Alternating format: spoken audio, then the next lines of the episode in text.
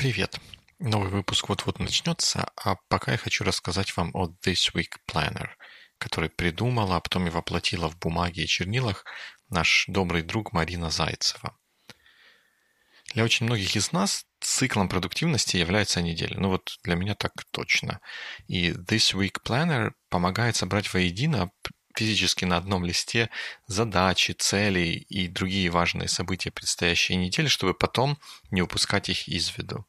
Каждая неделя это новый лист, который можно держать на столе. Вот я наверное, так буду делать, вешать на холодильник или носить вместе с ноутбуком. И я сейчас экспериментирую с тем, как использовать такой планер, и вы тоже можете попробовать. thisweekplanner.com Доброе морозное снежное утро. Ты знаешь, как-то я вчера еще был в Киеве, сегодня уже в Днепре, и я удивлен количеству снега, которое здесь выпало. А в Киеве что, меньше снега?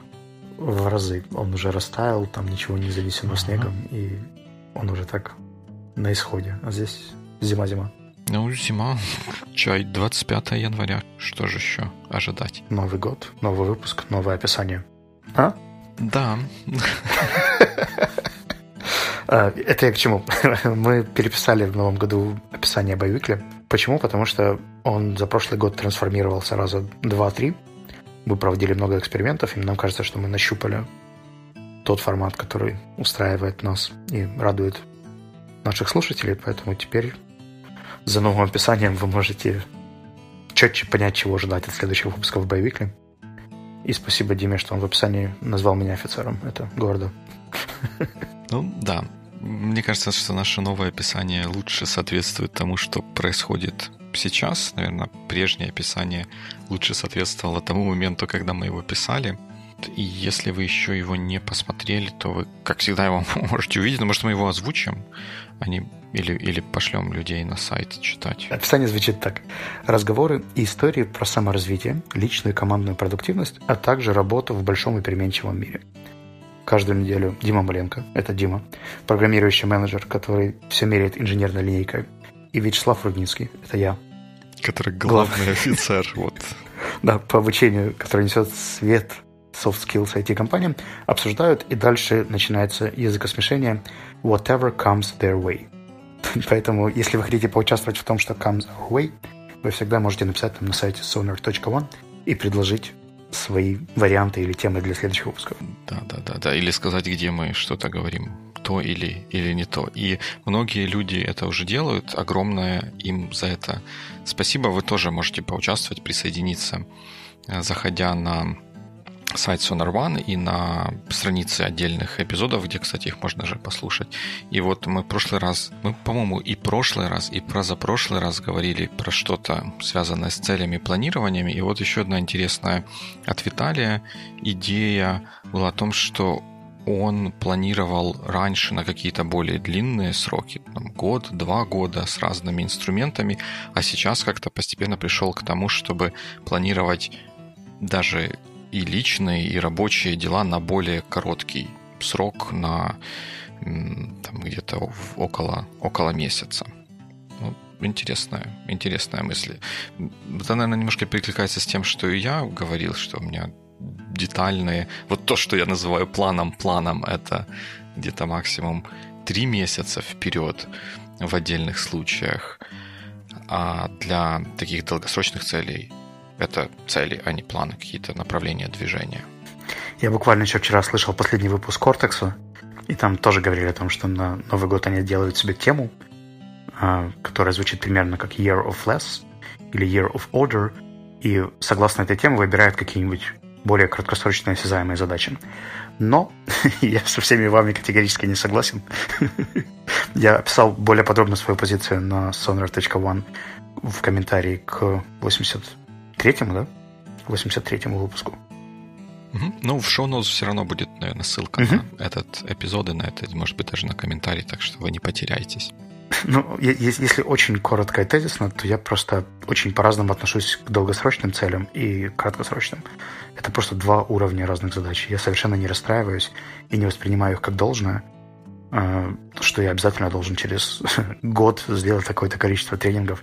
Если я сделаю больше или меньше, то я буду слишком радоваться или слишком расстраиваться. Это разный уровень целеполагания, к ним разные отношения. Поэтому мне кажется, что мы можем просто говорить часто об одном и том же, но используя разную терминологию.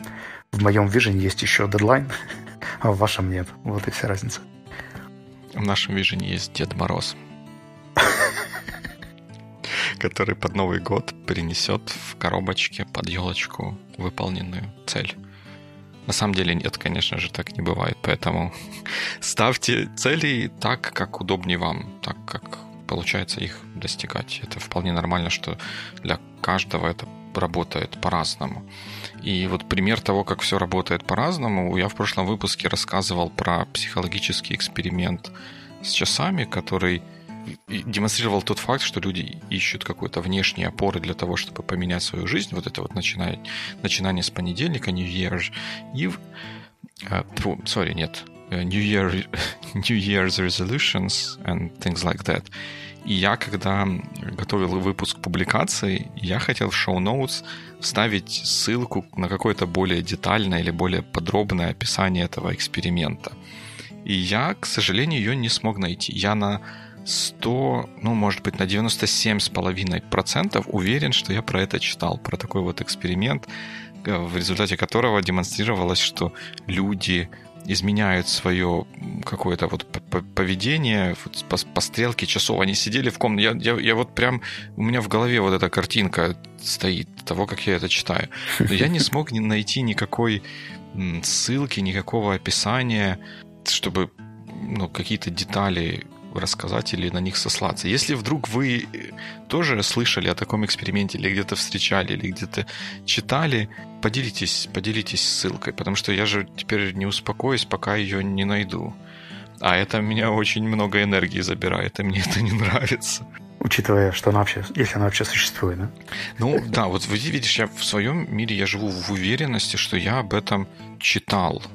Я проверил, ну, хотя мельком, конечно, эм, книги, которые я на эту тему читал, и где такая штука могла бы встретиться, и я там ее не нашел. Возможно, я какие-то неправильные слова для поиска ввожу или что-то еще. У тебя, наверное, были британские ученые, эксперимент и часы, да? Почти так. В общем, я пока не нашел. Я буду продолжать искать. И, кстати, вот поэтому э, я, ты же знаешь, обычно хочу выпустить выпуск утром во вторник, а в тот раз я выпустил его там, вечером во вторник, уже существенно во второй половине дня, не в последнюю очередь, потому что я несколько часов провел за поисками вот этой вот ссылки. Уже в какой-то момент просто из спортивного интереса. Но мне пока что это не удалось. В общем, помогите спасти мою психику. Если вы вдруг вы видели, слышали про этот эксперимент, хотя бы скажите, дайте знак, что такие я это сам себе не придумал. И попробуем вместе, может быть, найти материалы, которые что-то про него говорят. Ну, давай, раз уж мы заговорили о твоем спокойствии, попробуем успокоить и меня. У меня вопрос, на который ты мне не ответил на Фейсбуке, поэтому я задам его здесь. Почему ты делаешь Project 365? Это, я так понимаю, фотографии чего-то, что с тобой происходит каждый день? И, как правило, это рабочее место, но бывают это какие-нибудь лошади, санки что-нибудь такое. Тебе ни лошади, ни санки не нравятся, я так это читаю в твоем голосе. Um, Давай ты ответь на вопрос сначала. Ну, идея Project 365 — это то, что ты делаешь фотографию каждый день. Просто а каждый потом? день. По-моему, там нет каких-то специальных требований, какие, какая это должна фотография, о чем она должна говорить, а просто вот ты ставишь себе такой челлендж — сделать фотографию каждый день. И вот я этот проект начал 1 января и уже сделал 24 фотографии. Дима, Дима, Дима, ты ответил на вопрос, что такое Project 365? Да, ну я же что он значит, когда? Да, я в интересах слушателей э, это делаю. И чтобы понять, чтобы сказать, почему и зачем я это делаю, нужно, ну, нужно же объяснить, что это такое. Что... И вот как раз я подошел к тому моменту, чтобы сказать, зачем я это делаю. Вот я за последний год как-то стал особо остро ощущать то, что время протекает очень быстро, ну, особенно в моем случае, когда ты как-то напряженно работаешь, и кажется, вот сегодня мы записываем подкаст этот в четверг, а я почти не помню понедельника, вторника и среду. Не, ну среду еще помню, потому что она вчера была. Но кажется, что да, время очень-очень вот так вот сжатое. И по рассказам тех, кто эти проекты делают, это помогает как-то возродить, что ли, в себе ощущение времени и того, что с тобой происходит. Потому что некоторые дни, когда ты не находишь там за что зацепиться, они просто проходят, э, проходят мимо тебя. Ну и плюс это э, такой еще челлендж для меня немножко творческий, потому что я немного вот все-таки фотографией как, как-никак интересуюсь и увлекаюсь, и я подумала, смогу ли я каждый день находить что-то такое, чтобы, ну, хотя бы, хотя бы вот как-то уже закрыв глаза, немножко было не совсем стыдно запостить. И это заставляет... Это, это вообще оказывается очень непросто, и это заставляет тебя ну, остановиться в какой-то момент и задуматься о том, что с тобой происходит, что вокруг тебя, и как-то более, ну, как мне ощущается осознаннее жить. Ну, давай начнем с того, что мне концептуально нравятся твои фотографии и то, что ты делаешь в Project 365. Спасибо. И я даже не против, листая холодным зимним вечером инстаграмчик, посмотреть на то, где ты сегодня работал, как ты записывал подкаст или с кем ты гулял. Вопрос в следующем. Зачем делать репосты на Facebook? Это social media marketing one-on-one. Потому что есть люди, которые, которых я знаю, которые mm-hmm. мои друзья и хорошие знакомые, и которым, как мне кажется, было бы интересно это видеть, потому что когда они в каком-то другом виде видят фотографии, которые от меня приходят, они на это как-то реагируют, и мне потом что-то говорят, или где-то пишут какие-то комментарии. И я про некоторых из них точно знаю, что они не пользуются Инстаграмом, но они могут увидеть эту фотографию в Фейсбуке. Смотри, как это выглядит в моем мире. Uh-huh. Я прихожу домой где-то в 6-7 вечера. Для того, чтобы успокоиться, я беру себе чашечку чая и пролистываю ленту Инстаграма, которая у меня, к счастью, не такая большая, длинная. Поэтому okay. все, что накопилось за день, я могу просмотреть за чашкой чая. Вижу там твою фотографию. Думаю, хм, интересно. А потом еще у меня есть полчасика до того, как начнется время без экранов, чтобы пролистать и почитать Facebook.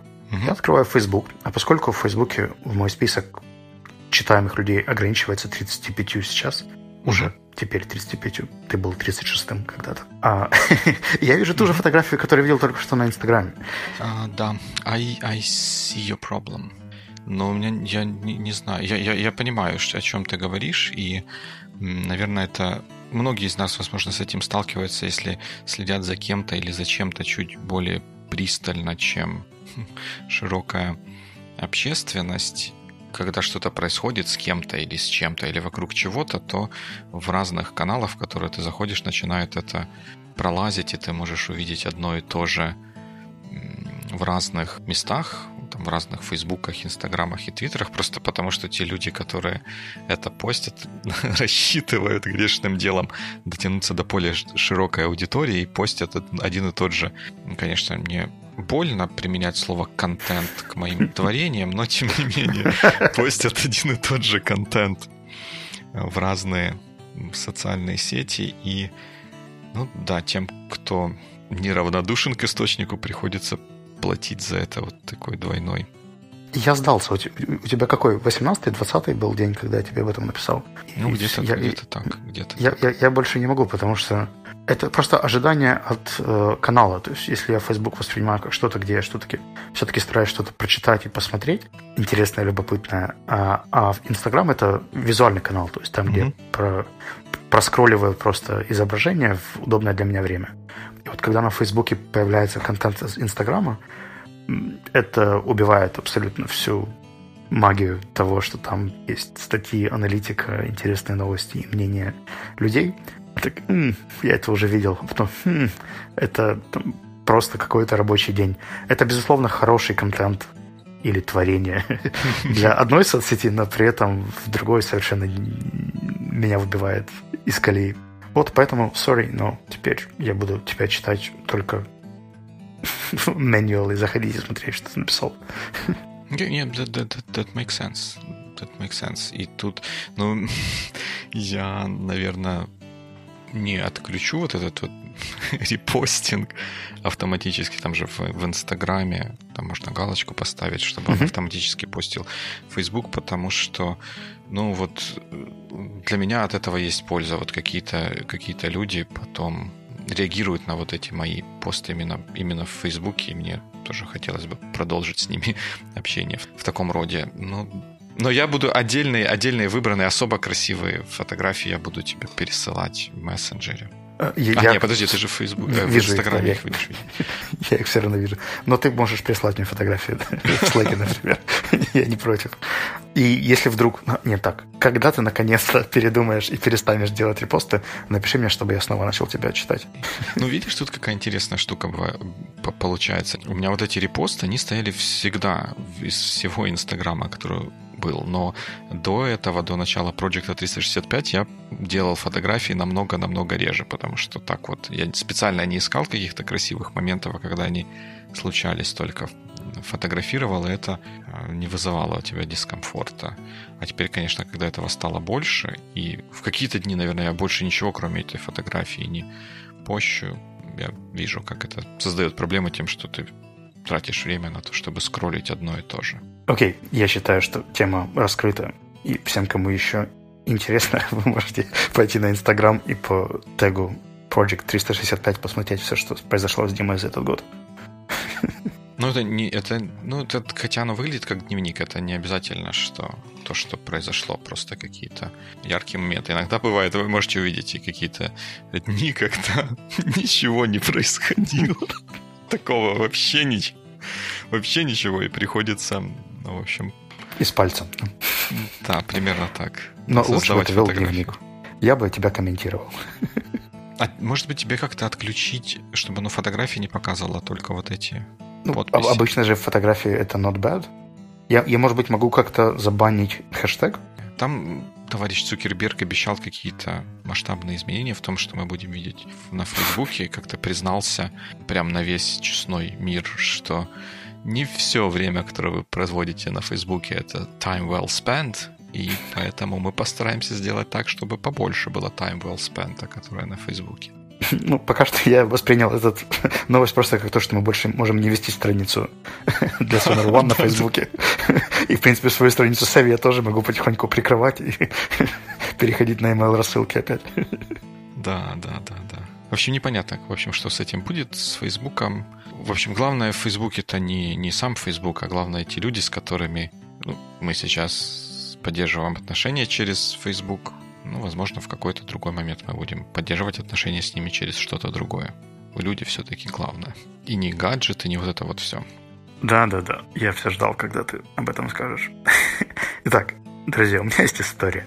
А, обращается ко мне мой старый друг и говорит, Вячеслав, вот ты мне так помог в этом году. Я так тебе признателен. Я тут обновил себе гаджет и перехожу, поскольку я много рисую и делаю чертежи и дизайн на iPad Pro, который большой и красивый. А мой iPad Air второго поколения мне как-то больше не нужен, продавать его не круто, поэтому хочешь, я тебе его подарю. И Слушай, ну я, я тут вот долго сдерживался, я, наверное, все-таки не сдержусь и скажу, что ситуация в стиле «на тобі, Боже, що мені не гоже». Но... На самом деле я просто собирался закончить аргументацию тем, что я делал для него неплохую презентацию. Он говорит, ты же делаешь презентации с iPad, их показываешь очень, очень здорово. Ты такой открываешь iPad, пролистал пару слайдов, и все красиво. И в этот момент мне показалось, что да, наверное, стоит согласиться.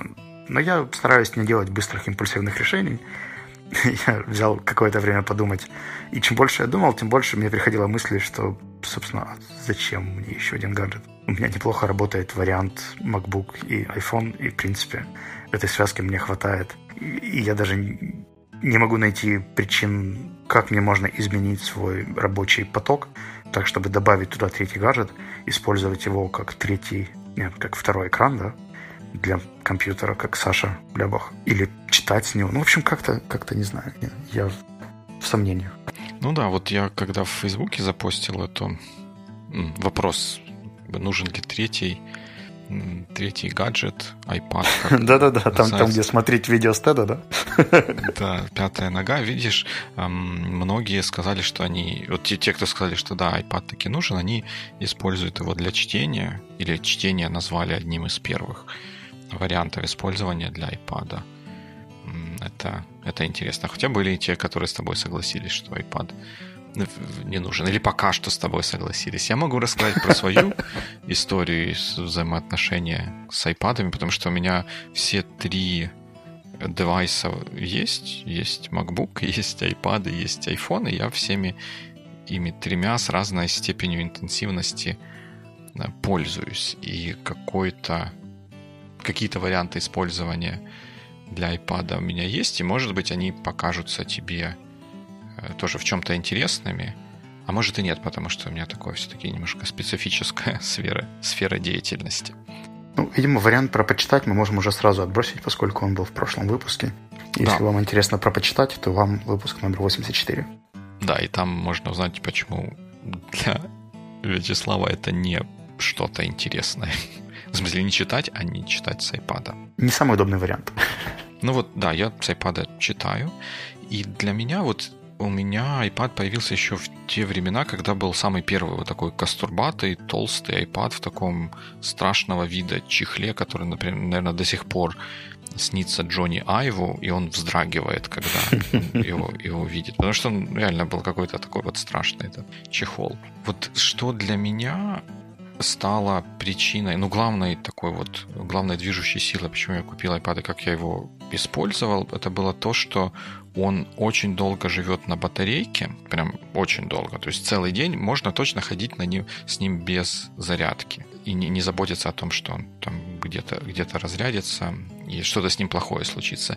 И второе это то, что а, в нем есть 3G встроенное, которое ну, с помощью которого можно делать какую-то полезную работу. И поскольку в тот момент, когда я вот этот первый iPad покупал, у меня была более такая managerial type of work, я еще в софтсервере тогда работал, для меня это было очень удобно, потому что я с помощью iPad, который относительно был намного легче, чем э, лэптоп, который у меня был на тот момент, я мог э, быть более мобильным, но всегда оставаться на связи, чтобы поработать над какими-то документами, ответить на какие-то имейлы и какую-то такую вот light, lightweight работу сделать. А ты пользовался iPad с какой-то клавиатурой или пользовался прямо их софтверной? Ну, я пользовался в основном их софтверной для повышения мобильности, а иногда, когда я знал, что мне надо будет что-то прям писать, креатировать, а у меня была такая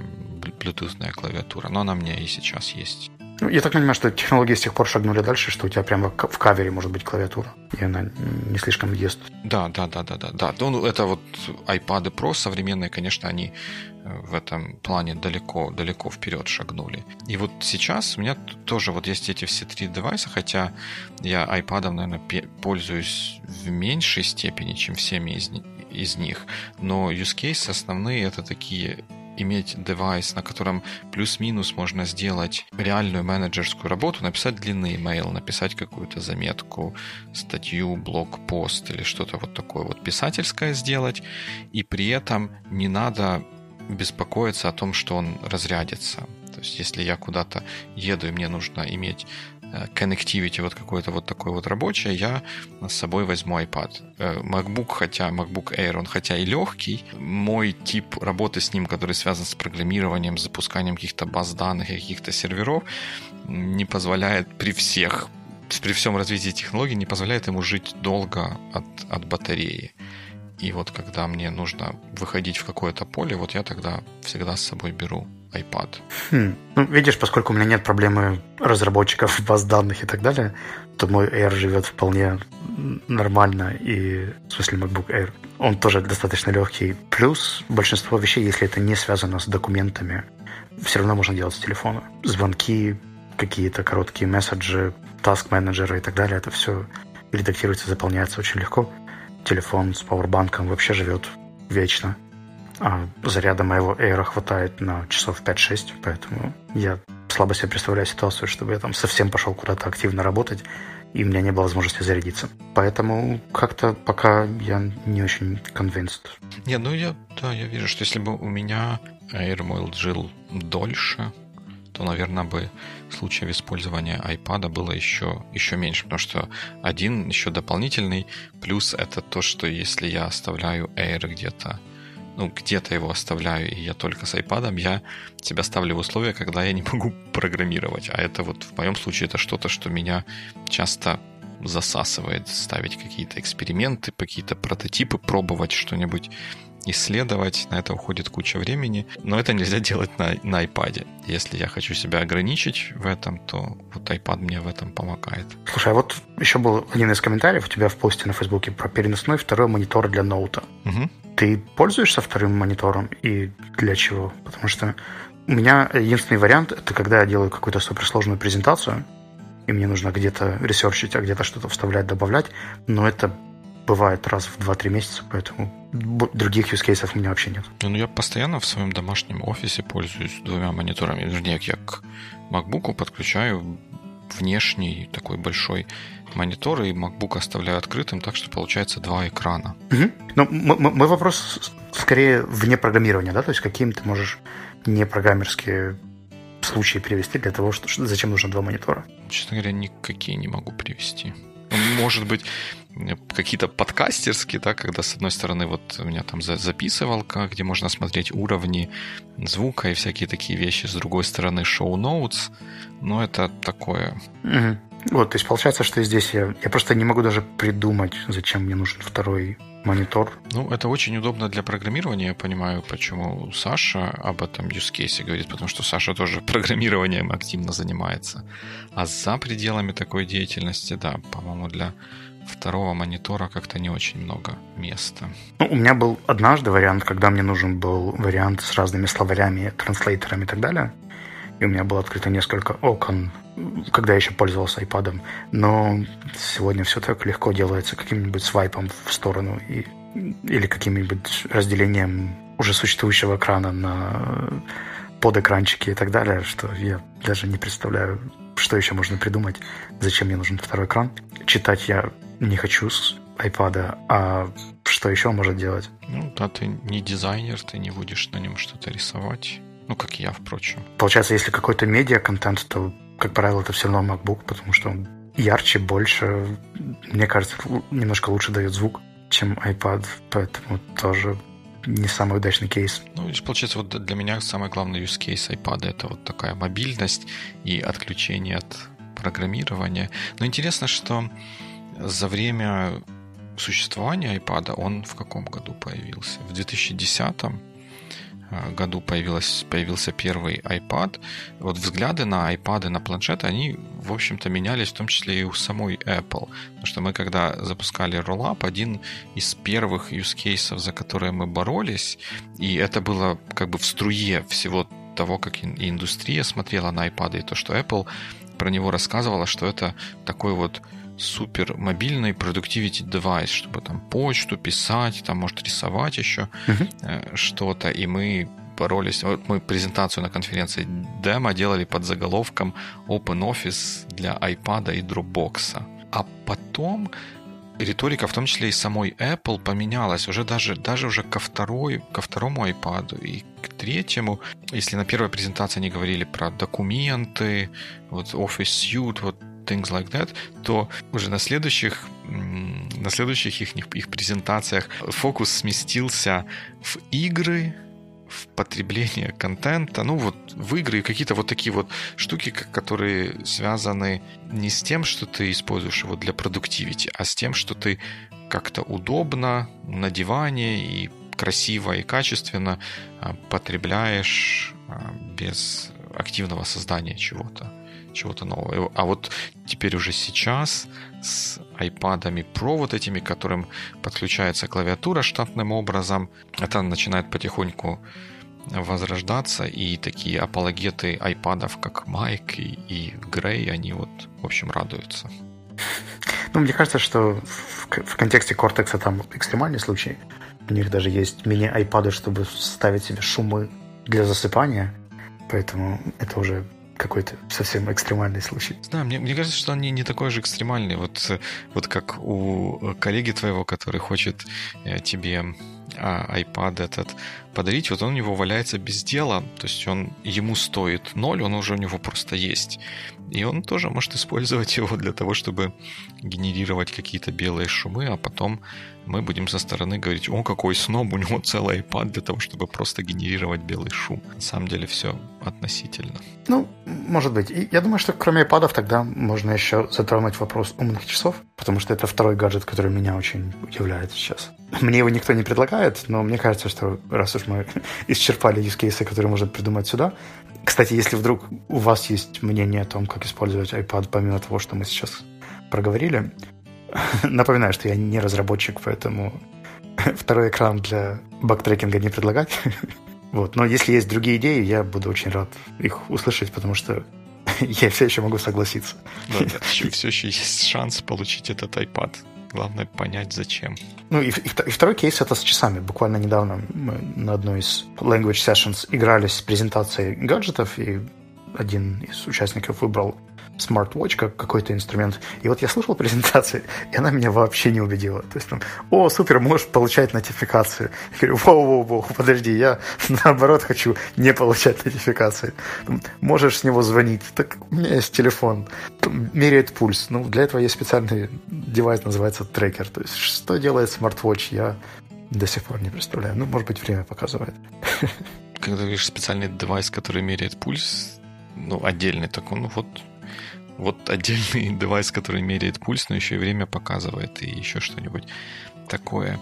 Я не знаю, у меня у самого нету этих смарт-вотчей. Я так особо не горю желанием обзавестись этим смарт-вотчем, но мои наблюдения за теми людьми, у которых есть эти смарт-вотчи, они следующие, что одно общее наблюдение такое, это то, что чтобы понять, насколько тебе эта штука может быть полезной или не полезной, нужно ей обзавестись, с, ей, с ней попробовать пожить, посмотреть, что она может для тебя сделать, и только потом решать, она приносит какую-то пользу или нет. Вот мое общее впечатление по всем происходящему, то, что по описаниям, каким-то рассказам каких-то других людей – понять, будет ли она полезна лично тебе, очень-очень сложно, потому что разные люди находят в ней для себя очень какие-то разные преимущества. Ты знаешь, я бы с тобой согласился, если бы я жил в Штатах, и я мог бы взять себе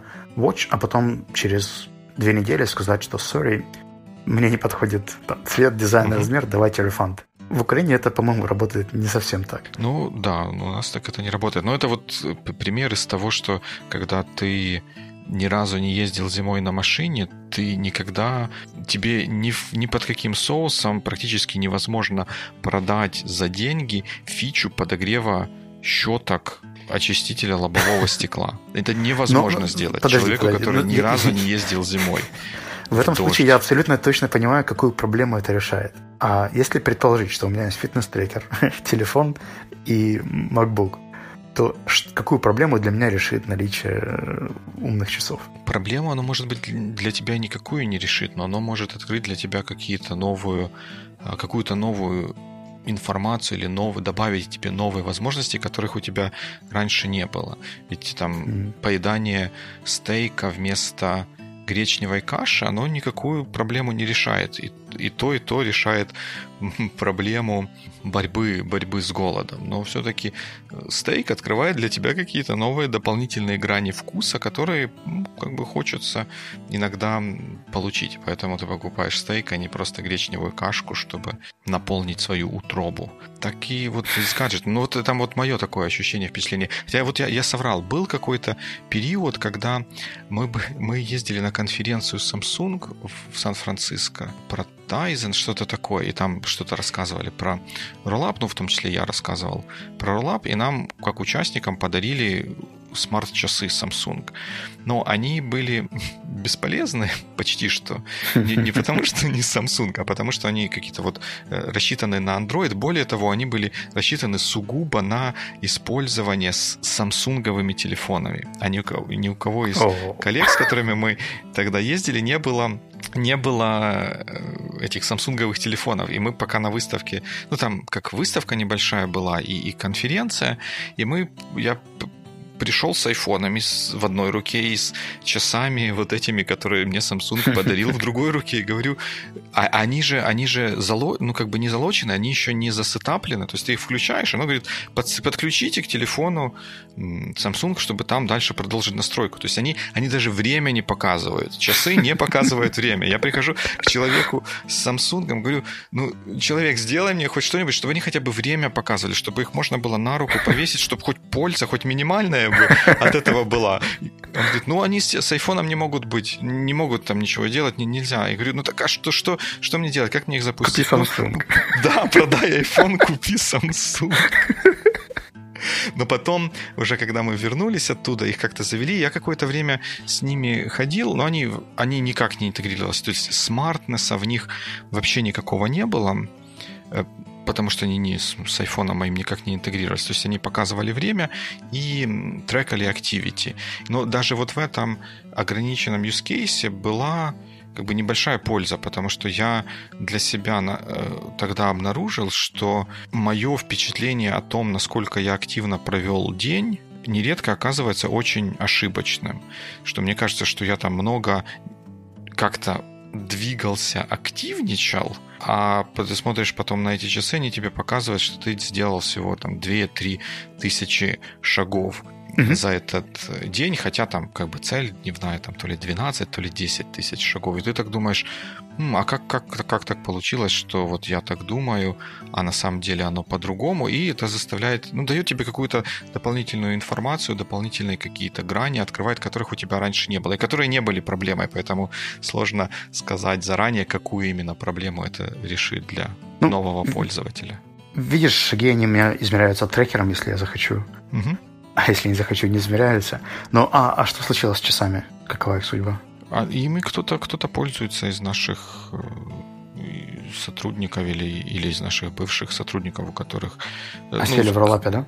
У которых, да, которые смогли подружить эти часы с теми другими гаджетами, которыми они пользуются. Окей, ну я считаю, что мы вопрос оставляем открытым.